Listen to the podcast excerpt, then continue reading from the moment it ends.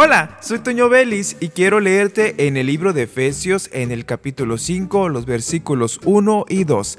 Sed pues imitadores de Dios como hijos amados y andad en amor, así como también Cristo os amó.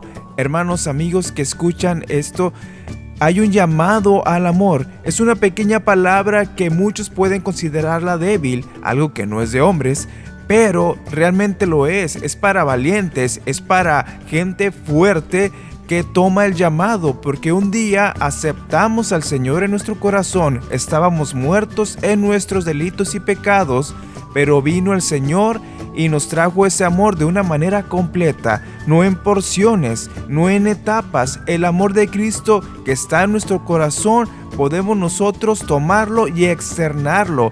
Dice aquí, imitadores de Dios, quiso Dios, dio a su Hijo para el perdón de nosotros. Nosotros vamos a dar ahora el amor a los demás. No importa a quién sea, no importa lo malo que nos hayan hecho, el amor de Dios en nuestra vida nos capacita, nos fortalece para dar ese amor a todo aquel que necesita de la misericordia, que necesita un abrazo, que necesita de una palabra de ánimo.